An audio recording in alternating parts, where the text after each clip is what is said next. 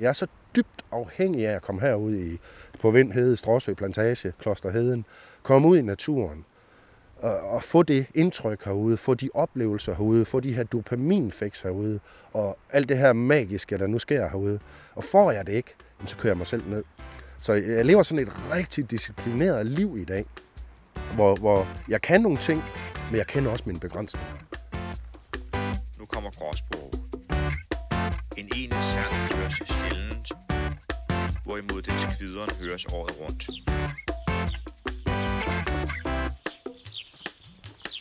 Naturfotograf Lars Mikkelsen er en af de mange, der skrev ind til Naturkanonen for at pege på sit favoritsted i naturen. Som en af de første danske soldater udsendt til Balkan, lider han af posttraumatisk stresssyndrom. Og det havde nær kostet ham livet, før han vendte retningen i sit liv og lærte at leve med sin PTSD, blandt andet ved hjælp af naturen i området ved Vindhede, Stråsø Plantage og Klosterheden. Og det fortæller han mere om her lidt senere. Jeg hedder Dorte Dalgaard, og du lytter til Danmarks Naturkanons podcastserie, der i dag er en tur rundt i det store naturområde i Vestjylland, hvor også ulven bor. Den er biolog og forfatter Hans Jørgen Dein nu ikke fan af. Han synes blandt andet, at den stjæler opmærksomheden fra, at det går ned ad bakke for arterne i naturen i Danmark, og ikke mindst i det hedelandskab, som han har beskæftiget sig professionelt med i næsten 50 år, og som han holder meget af at komme i. Og her kommer hvorfor. Jamen det er nok det der med at komme, komme på fri fod. Altså, du bestemmer selv, vil du over og, og lige op på den der kæmpe høje stå, så du får lidt mere overblik, eller, eller vil du ned i, øh, til den gruppe træer for at se, om det ser anderledes ud, eller sådan noget. Du behøver ikke at have en plan, og du behøver ikke at følge nogen sti. Så det er at, at komme ud af det fri? Ja, man, man snakker øh, i moderne øh, naturbeskyttelse så meget om det der herlige udtryk, som hedder rewilding. Jeg, jeg vil ikke oversætte det til dansk.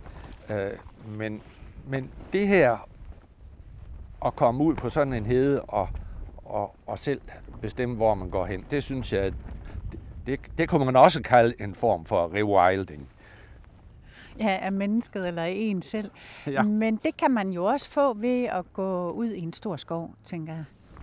Jo, men du har ikke nogen skov, stort set, øh, uden der er skovveje, og øh, de fleste skove, i hvert fald i den her del af, af landet, er inddelt i firkanter, så øh, det er ikke helt den samme oplevelse, synes jeg. Det er ikke og helt så, så wild. nej, og så er der oven købet kun plantet en træart rødgran på, på masser af de firkanter der. Jeg synes, vi skal gå ud øh, og ja. se, hvad der er. Øh, der er sådan antyd, ja, der er en sti øh, til højre for os, men vi kan også vælge bare øh, at gå ud på heden. Jeg tror lige, vi går den vej ud, så skal jeg vise dig øh, nogle søde små lyngplanter. Ja. Hvis det rasler lidt, så er det jo øh, fordi, det drypper lidt i dag. Så, så vi er godt øh, udstyret med regntøj og Gore-Tex og det hele. Ikke? Ja, ja. Men øh, nu bliver lige pludselig opmærksom på at, at ikke at træde på de der fine nye grønne lyngplanter, små skud, der det, kommer det, op. Det tager de ingen skade af.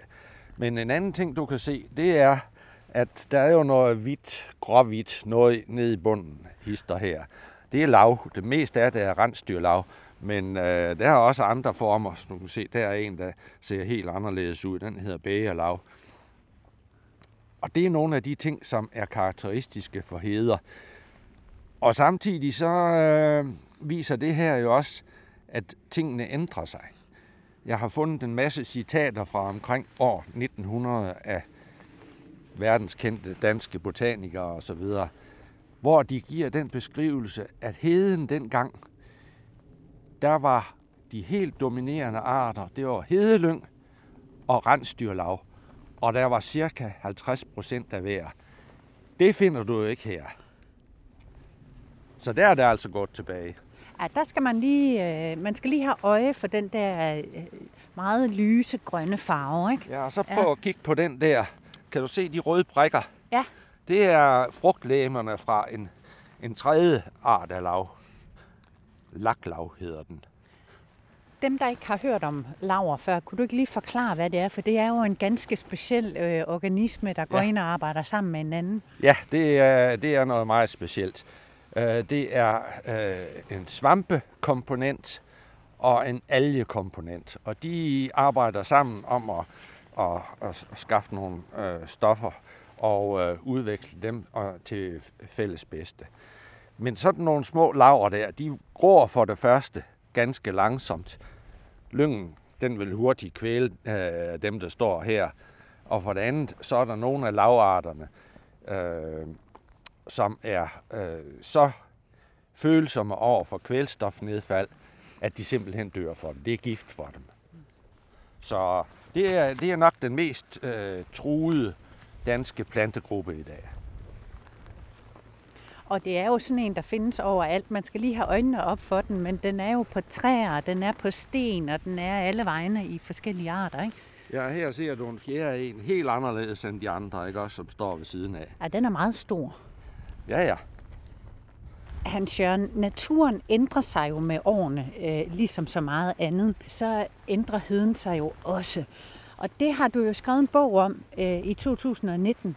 Har du et overordnet øh, budskab i din bog? Jamen, det er jo nok, at man skal gøre sig klart, at heden har været påvirket af mennesker, udnyttet af mennesker i tusindvis af år. Og med udnyttet, der mener jeg jo, at hedebønderne for 5 eller 300 år siden, øh, de kunne ikke drive deres gård uden også at bruge heden på forskellige måder. De brugte lyngen, de brugte øh, øh, lyngtørvene, og så videre, og så videre. Og det til sammen skabt heden. Og så skal man selvfølgelig blive ved med at ikke nødvendigvis udnytte, men påvirke øh, heden med de samme påvirkninger der, altså afbrænding, afgræsning, afslåning, afskraldning, og lade nogle gamle marker springe i lyng igen, osv. så så. Øh, man skal ikke forestille sig, at man kan vedligeholde heden ved, bare, bare ved at, at jage et par græssende dyr ud. Øh, det, er, det er så moderne. Men, øh, Og hvad øh, sker der, hvis man ikke bliver ved med at, øh, at holde heden, eller hjælpe den ved at bruge den på den her måde? Ja, der skulle vi have været øh, nogle hundrede meter længere frem, fordi så kunne jeg pege ned på, på noget græs, men det, der kan vi gå hen bagefter og Ja. se, fordi det er faktisk den udvikling, der sker. Du kan se det, hvad skal vi kalde den, den, den øh, græs der med den gullige, næsten orange farve. Det er en af de ting, der sker, hvis man ikke gør noget. Lyngbuskene bliver højere, en halv meter højere, og de gror sammen og, og, og, og lukker alt lys ude. Og så når de dør, så står revlingen, den har vi, den har vi. Ikke lige her, men øh, den er der nok af. Så kommer revlingen og overtager, og så kan man jo sige, nå, og hvad så? Men det er ikke, og hvad så? Fordi vi snakker så meget øh, i vores dage om biodiversitet. Og der er det sådan, at der er næsten 200 arter af dyr, som øh, lever af lyngen. Nogle udelukkende af lyngen, nogle også af andre ting. Men næsten 200 arter, lige fra kronvildt til små bitte insekter. Men revlingen, der er 4-5 arter. Det siger noget om, at så attraktiv er den øh, revling altså heller ikke.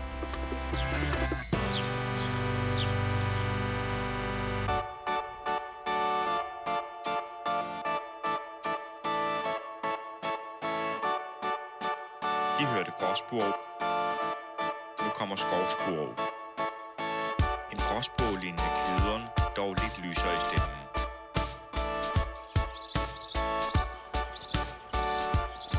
Natur, dykker og faldskærmsfotograf Lars Mikkelsen har en anden opfattelse af naturen end biolog Hans Jørgen Dein, hvilket meget godt afspejler, hvor store forskelle der også er i vores måde at opfatte naturen på, selv lige her i Vindhede og Stråsø Plantageområdet. Hvor Hans Jørgen Dein ser tilbagegang, oplever Lars Mikkelsen fremgang i de mange år, han er kommet i området. De 20-30 år, jeg har bevæget mig herude, der har tingene ændret sig rigtig meget herude. Øh, blandt andet så har vi fået mange flere dyr. Ulven er kommet igen. Øh, glædeligt. Jeg er ulvetilhænger. Stor ulvetilhænger. Nej, jeg er naturtilhænger. Det er det rigtige ord. Øh, bæveren er herude nu. Øh, den har bredt sig fra klosterheden, men øh, er kommet i Lilleåen herude også de sidste par år nu, og der, der er tydelige aftryk efter bæveren herude nu. Øh, sidst vi var herude, der, der fandt jeg en kødældende plante, jeg fik noget billede af. Altså, der er hele tiden øh, en udvikling herude. Øh, ravnen er eksploderet herude. For 20-30 år siden så man aldrig en ravn herude. Nu øh, ser man, vi har lige stået og set en, vi har hørt dem her, ikke? De er her hele tiden. Og det synes jeg, det er, det, det er noget af det, der er fedt, og så følge den udvikling, der er i, i naturen herude. At når vi lader det være lidt, jamen så, så er det ligesom, det, det rykker tilbage til det gamle igen. Jeg ved godt, bæveren er udsat, men den har jo været her før, og, og, og, og det bæveren skaber, ikke, ikke herude nu, men går man ud og kigger på klosterheden og, og har kendt den de sidste 20 år, så er den ved at tørre ud for 20 år siden, da man satte bæverne ud. I dag der har vi et, øh, et vådområde i klosterheden, som man aldrig har haft derude før, eller der man måske haft i gamle dage, men ikke i nyere tid. Og jeg kan se, at fuglearter, insekter, alt er eksploderet derude, efter, efter bæveren blev, blev genindført derude. Så det har en positiv indvirkning på naturen. Og det glæder mig meget at gå rundt og se sådan noget. Det er sådan noget af det, der, der lærer sig lidt i mig, og er helbredende at gå og opleve. I dag har Lars Mikkelsen det godt, men det har taget mange år at nå dertil. Han var en af de danske soldater, der var med på hold 1, udsendt til Balkan tilbage i 1992, og han var udsendt flere gange frem til 1999, hvor han deltog aktivt i krigen mod Serbien. Og det tog han, ligesom kammeraterne, dybt skade af. I dag er de ikke mange tilbage, der er i live, fortæller han. Jeg gik desværre i 10-12 år, inden jeg selv fandt ud af, at jeg havde PTSD. Jeg kunne godt se, at, at der var et eller andet galt, da jeg kom hjem. Men, øh, men hvad det var, det vidste jeg sgu ikke rigtigt.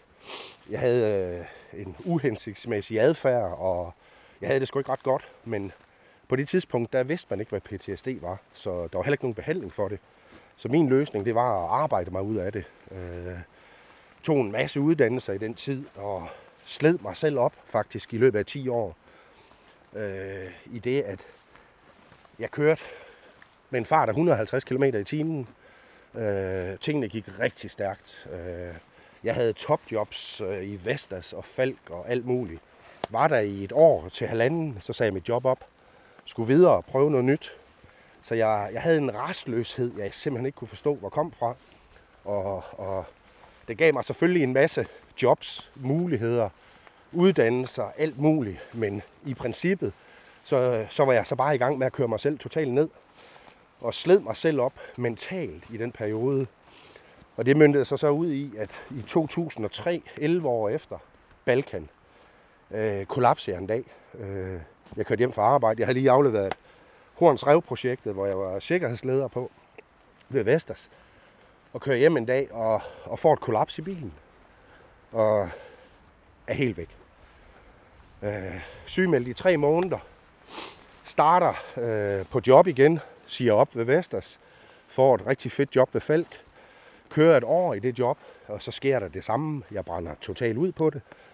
Og må sige det op igen. Øh, bliver selvstændig. Øh, øh, tingene virker ikke. På det tidspunkt, der ved jeg, at jeg har PTSD. Der har man diagnostiseret mig. Men vil ikke have nogen behandling for det, fordi jeg har altid været modstander af medicin og forskellige ting. Men kommer frem til 2006, hvor, hvor den ikke går længere. Hvor jeg så kommer i medicinsk behandling øh, via min egen læge for det.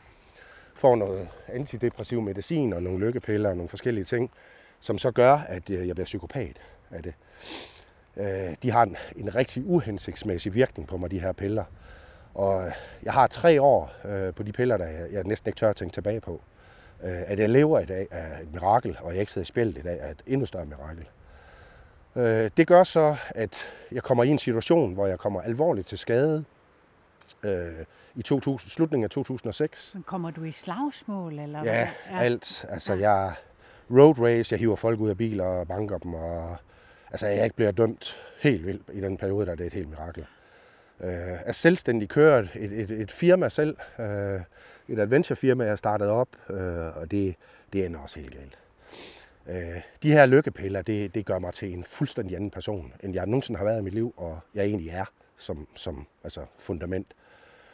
Øh, det, det, det kører så frem til slutningen af 2006, hvor, øh, hvor jeg så kommer fysisk til skade, rigtig alvorlig, øh, er faktisk død. Øh, øh, jeg vil ikke sådan komme ind på, hvad der sker, men, men min kone finder mig derhjemme, og, og jeg, jeg er rigtig hårdt kvæstet på det tidspunkt der. Øh, brækker ryggen flere steder, og, og øh, virkelig bliver smadret tilbage som lirkadsmand. Men da jeg vågner op ude på sygehuset, der, der gør det alligevel, at, øh, at jeg trækker stikket og tager en kold tyrker. Øh, jeg har været... Øh, jeg har brugt lidt stoffer på det tidspunkt også, i den periode også. Øh, øh, Øh, u, meget uhensigtsmæssig livsførsel. Og der, der, der trækker jeg bare en streg i sanden, da jeg vågner ude på hospitalet, og siger, nu skal det bare være slut. Og det, det er sådan set der, min linje er, hvor det begynder at gå fremad. Så tager jeg den her kolde tyrker, hvor jeg, hvor jeg dropper alt, øh, hvad man kan finde på at putte i mig. Øh, på nær lige morfinen. den, den er på et halvt år på grund af ulykken og sådan noget. Men, men da jeg kommer ud af det igen, der ved jeg, at øh, jeg var så tæt på at dø, som jeg overhovedet kunne komme. Og øh, nu kan jeg lige så godt prøve at kæmpe mig videre, altså, fordi det, det kan sgu ikke blive værre, end det er lige nu. Men det giver mig så ligesom kraften og energien til at gå i gang med at prøve at gøre det rigtige. Øh, jeg møder en psykolog, der hedder Kurt Lilleøre fra Holstebro. Jeg tager 10 sessioner med ham, og det fungerer ikke. Det der psykologiske pis, det fungerer ikke på mig. Det var i hvert fald min indstilling. Den 10. lektion, der går han op på tavlen, og så tegner han sådan en stressbarometer med øh, kortisolniveau over et døgn. Øh, så forklarer han, hvor et normalt kortisolniveau det ligger, og så forklarer han, hvor mit kortisolniveau det ligger. Og så spørger psykologen, siger, hvad, hvordan kan det skade mig? Så siger han, det æder din hjerne op, det æder dine muskler op. Huh, det var det værste, han kunne sige til mig. Det gjorde så, at jeg tog hjem og sagde, okay, den her psykiske sygdom er ikke psykisk for mig. Den er fysisk. Det vil sige, det er jo stresshormonen, der gør, at jeg bliver syg. Og så begyndte jeg at forske lidt i, hvordan jeg fik mit stresshormon kørt ned der, på daglig basis. Og det første, jeg gjorde, det var, at jeg ændrede min kost. Begyndte at spise sund mad. Øh, Så begyndte jeg at dyrke meget motion, øh, fordi det kunne jo ligesom brænde noget af det her kortisol af. Øh, Men jeg lagde ud med, fordi det kendte jeg fra militæret, og, og svømme 3 km om morgenen, og træne to timer i motionscenter, og så sluttede jeg lige af med en 10 km bagefter. Og det gjorde jeg i et halvt år, øh, og kom i en fantastisk form, tabte mig 15 kilo, og tingene virkede. Men rent mentalt, der fik jeg ikke det ud af det, som jeg gerne ville have ud af det. Jeg kunne godt mærke en, en forbedring. Øh, jeg begyndte at sove, fordi jeg spadrede mig selv hver dag fysisk. Men, øh, men så begyndte jeg jo sådan at tilrette det her, og det var rigtig svært for mig som tidligere professionel soldat at træde ned fra den træningsform, jeg altid har lavet. Men øh, så begyndte gåturene ligesom at komme ind i det. De lange gåture på 10-15 km med kameraet over skulderen giver den dag i dag Lars Mikkelsen det, han har brug for, der gør, at han kan leve med sin PTSD. Ofte møder han slet ingen mennesker og mener sagtens, du kan fare vild herude i et par dage, hvis du ikke er lokalkendt. Havde han tid, tog han ud i naturen hver dag, og gerne sammen med sin kone. Sammen bruger de ofte timer i naturen. Ord er overflødige. Hun får øje på det nære, mens han har øje for det, der er langt væk. Men ofte er han på rejse som fotograf. Han arbejder gratis, for han får sin pension. Presset med at skulle tjene penge er det sidste, du har brug for, hvis du har PTSD. Men arbejdet sætter alligevel sine spor. Som fotograf, der tager jeg rundt og fotograferer VM i øh, faldskærm. Jeg er lige fotograf for, for det, der hedder Swoop Freestyle, øh, et nyt faldskærmskoncept. Har lige været i Saudi-Arabien med dem, øh, hvor vi som de første nogensinde fik lov til at lave sådan et faldskærmsshow dernede. Øh, når jeg har været på sådan en tur på et par uger, så er jeg fyldt med stress, når jeg kommer hjem. Så har jeg sådan set brugt øh, meget af, af min energi altså den energi, jeg nu har, øh, nu når jeg har PTSD, har jeg sådan set brugt lidt på forhånd. Og hver gang jeg har været på de her ture i udenland, så sætter jeg altid et par uger af til at, at komme ned igen, når jeg kommer hjem. Og, og der er en stor del af, af efterbehandlingen på de her udenlandsrejser, det er, at jeg skal herud. Så to-tre dage efter jeg kommer hjem fra sådan en tur her, så ved konen, at så begynder det at rykke. Og så skal jeg ud og fotografere igen. Øh, kan jeg gøre det alene, så gør jeg det, men øh, nu har jeg en kone, der er svampeekspert og elsker at, at lave det samme, som jeg gør. Så hun går og plukker svampe, og jeg går så og fotograferer, når vi går herude. Og så er der motionsdelen af det også, at øh, når man har PTSD, så er det søvnproblemer og sådan noget, der, der nok er det værste øh, at slippe af med. Og få den ro til at og kan få sådan en, en hel nat søvn. Og der skal jeg faktisk ud fysisk og udmatte mig selv hver dag for, for at få den her gode søvn. Og to-tre gange i ugen herude i hvert fald, så, så, så kører det for mig. Øh, kunne jeg gøre det 5-7 gange, havde jeg tid til det, så gjorde jeg det. Jeg kunne faktisk tilbringe hver dag herude.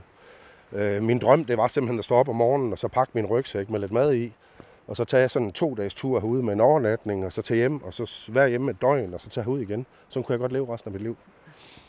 Øh, jeg har brugt meget af min tid som soldat herude, øh, eller i naturen generelt, men det har bare slet ikke givet mig det samme, som det her det giver mig. Der så jeg naturen. fokus jo også et helt andet sted, ikke? Fuldstændig anderledes. Altså selvfølgelig som soldat oplever du det naturen. Du ser dyrene, og du, du, du, hvad skal man sige, du suger det ind, men du er bare beskæftiget med noget andet herude. Og det er først efter, jeg er begyndt at gå som fotograf herude, at jeg egentlig har fået indsigt på alle de ting, øh, der, der findes herude. Og har egentlig tit tænkt over, at hvordan fanden jeg kunne overse det som soldat. Fordi at, øh, jeg skulle egentlig se tingene igennem et kamera, før jeg så skønheden i det herude.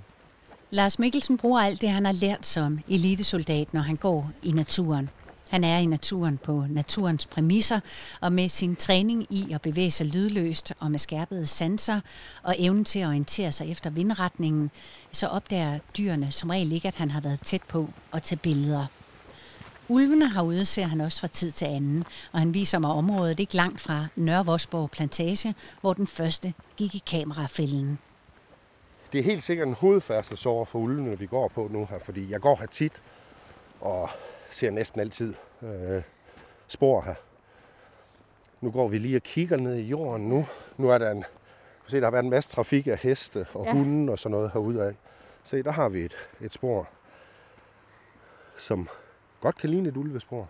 Ja, fordi det er noget med, at, øh, at hvis man kan se kløerne, er det ikke rigtigt, eller hvordan? Altså hundespor og ulvespor ligner hinanden til forveksling. Fuldstændig. Øh, så er der nogle bitte små signaler med, med, med trædepuden inde i midten, man kan se formen på. Man kan se de yderste klør, de bøjer lidt mere indad på en ulv, end de gør på en hund. Men det, man skal ud for ligesom at bevise, det er en ulv, det er, at man skal ud og finde flere spor. Nu har vi lige et enkelt her. Så skal man prøve at følge dem, og så se afstanden mellem dem. Den skal ikke bare være en meter, den skal være op og være et par meter. Og de her, de er alt for tætte. Det er en hund, der har stået og trippet her. Ja. Så kigger man efter øh, dobbeltspor, om, om den har sat øh, forpoten og bagpoten oven i hinanden, som er unik for ulven. Og der kan man faktisk finde sådan imellem de her spor, der skal hver anden tredje spor faktisk gerne være lidt udtværet, fordi der sidder to spor, altså hvor forpoten har ramt bagpotens spor. Eller omvendt er det jo. Forpoten først, og så sætter den bagpoten. Og det får simpelthen at sætte det mindste aftryk og gøre det nemmest for sig selv. Så det er måden ulven den går på. Ulven den lunder fremad. Øh, har en rimelig stor skridtafstand. Jeg kan ikke huske den nøjagtige. Øh, jeg går ikke så meget op i detaljerne på det. Men jeg mener, det er en meter 80 eller sådan noget, man skal op på på en ulv. Men øh, det er altså ikke nok at finde sporet og tage et aftryk. Man skal ud og finde den her sporrække, og så gerne kan dokumentere en, sådan, en 4, 5, 6 aftryk efter hinanden med de her afstande imellem og dobbeltspor. Og så kan man sådan begynde at, at kringe sig ind på, at det nok er en ulv, der har gået her. Men 100% identifikation af ulv med spor øh, findes vist ikke. Så det, det bliver altid et gæt, og der går jo mange folk med hunden hoved. Og store hunde, rigtig store hunde, kan godt sætte aftryk, der faktisk er større end ulvens. Så det er ikke bare størrelsen, man kigger efter. Så kigger man også, noget af det jeg kigger efter, hvis jeg ser de her spor. Så her har vi igen, du ser, den er for lille. Men så har vi jo valpe herude nu. Ikke? Så skal man jo til at tænke på det, det kan være et valpespor. Det ligner faktisk ulvespor, dem her. men de er for tæt, og der er for mange, men de kan jo selvfølgelig... De kan selvfølgelig også trippe. Se, der har vi igen. Det ligner sgu ulvespor, det her. Ja, det gør det ikke. jo, Ja. det gør. Siger jeg uden at vide noget Ja. ja. som helst om det. Det er, altså det, hvis det skulle være, så er det i hvert fald en valp. Men det er jo også meget nærliggende. Valp, Ja. Valpene er et halvt års tid nu. Der Og be-. Ja. Og begyndt at... Ja, men det ligner rigtig meget, det der. Fordi det, det er forpoter, det der, og så har du bagpoten, der næsten selvfølgelig Ja. er oppe i. Ja, der sidder oveni. Ja. Men du kan se, de yderste klør peger også indad. Ja. Altså, den, øh, den er tæt på, uden at jeg skal hænge nogen ud for at være ulv herude. Så tror jeg, det er ulv, det her. Ja. Og med alle de spor, der er her, der tror jeg faktisk, det kunne godt ligne flere. Du kan se, der er rigtig mange ved siden af hinanden. Ja. Og det er ikke én hund, der har rent her. Det er mange. Og nu ved vi jo, der er en 4-5-6 valpe herude. Så jeg tror faktisk, og så kan du se, så har vi lige morens spor der. Kan du se den der? Ja. Den er noget større. Så det vil ikke være helt usandsynligt. Altså, du kan se der igen, det der, det er ulv. Og de ser friske ud. Ja. Altså. Altså, nu regnede det i går rigtig meget, så det er fra i dag af, det her. Og en ting mere, skal man se ulve herude, øh, hvis man vil have en tur ud og kigge efter dem, jamen så gå på de store grusveje. Lad være med at gå ind i skoven. Øh, der er langt større sandsynlighed for at se dem, øh, hvis I har sådan et langt kig ned ad en grusvej, end hvis I går ind i skoven, hvor I kun kan se 50 meter. I kommer aldrig til at se ulven derinde. Aldrig. Så skal man sætte i skjul et eller andet sted eller noget. Så bliv på de store veje, og så nyd naturen derfra.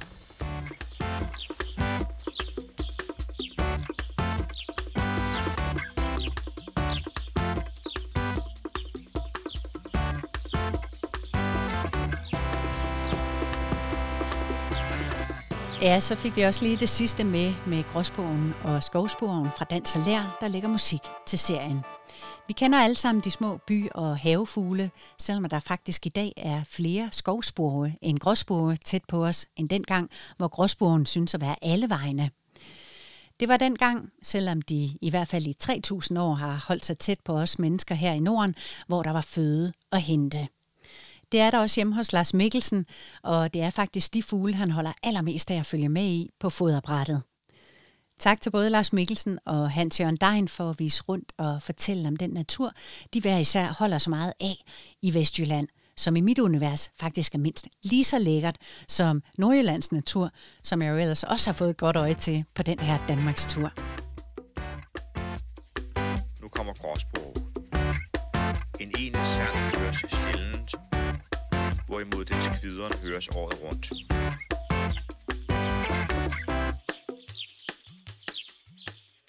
Danmarks Naturkanon har 14 episoder mere at byde på, der tager udgangspunkt i kanonens 15 særligt udvalgte naturområder. Jeg hedder Dorte Dalgaard og har besøgt dem alle sammen på vegne af Miljøstyrelsen, så du kan få et indtryk af, hvad der ligger og venter på dig af store naturoplevelser rundt om i landet. Og du har så meget at se frem til. Er det ikke vidunderligt?